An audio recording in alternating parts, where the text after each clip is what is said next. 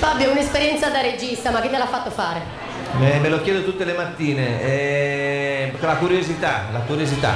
Volevo vedere cosa succedeva, ma credo sia un- una curiosità professionale abbastanza legittima. Io l'ho, anzi loro mi hanno spinto, i miei produttori, Medusa Film, Colorado Film a provarci e io mi sono rimboccato le maniche e ci ho provato. Insomma, spero che il risultato sia quantomeno decente.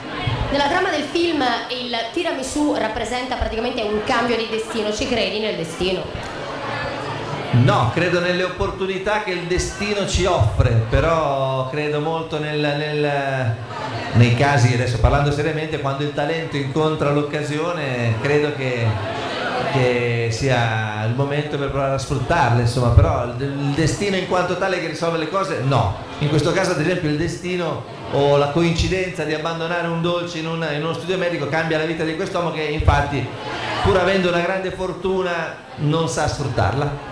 Hai voluto fortemente presentarlo qui, nella tua terra, eccetera. Potrebbe rappresentare il prossimo set del tuo film?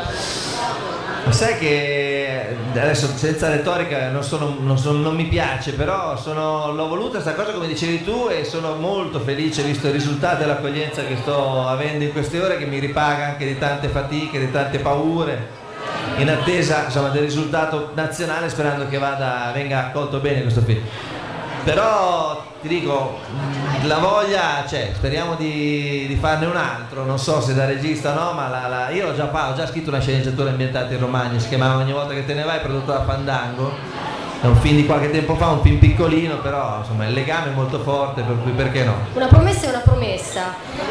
A Riccione 6 sale, quindi 600 persone. Qui non lo so quanti sono. Sì, sì, a Riccione erano nove- quasi mille, quasi mille come direbbe cane, e li ho limonati tutti. Adesso sto preparando, lasciami un attimo che cerco di umettare la lingua e mi, mi butto nella mischia.